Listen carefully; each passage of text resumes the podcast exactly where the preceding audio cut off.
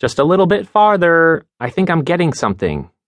Sheena sat in the passenger seat, laptop open, as I slowly cruised down the main thoroughfare in a nondescript beach community off of Argentina's Atlantic coast, looking for an open Wi-Fi signal.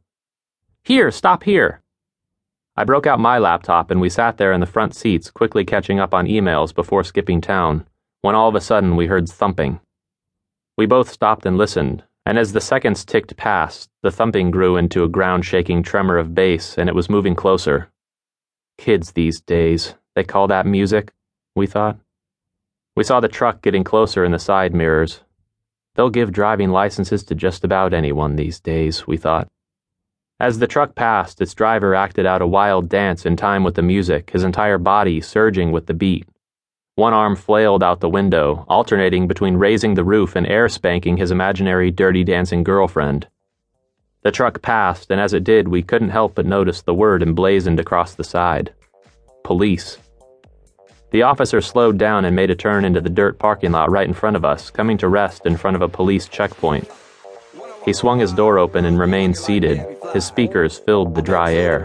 Walking down the street and I knew the freak, yeah. This is how I roll. Animal print pants out control. It's Red Bull with the big ass bra. And like Bruce Lee, I got the clout. Soon the entire police squad had emptied from the checkpoint building and were holding their bellies, laughing uncontrollably.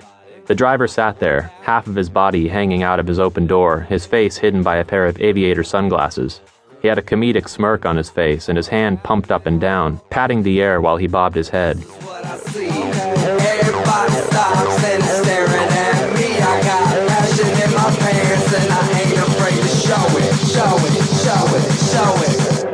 I'm sexy and I know it. The plates and cups on our shelf vibrated from the bass. The driver took it to a whole new level as he turned up the volume to 11 and got out of the truck, shaking his booty and air spanking. A female cop joined him, dirty dancing there in the parking lot, shaking what her mother gave her. The two of them were going insane as the others' faces turned red from laughter. Finally, the song ended and a new song came on. Like a cue to exit the stage, the hip-hop cop danced his way back to his truck, closed the door, bobbed his head a little. All of the other cops waved goodbye and bobbed their heads in unison. The officer then threw it in reverse, stepped on it, and proceeded to slam right into a big pine tree. He fumbled with the radio knob, turned it off, and got out of his truck. The police all gathered around the back of the truck, shaking their heads. He may have destroyed the back of his police-issue truck, but he was sexy, and he knew it.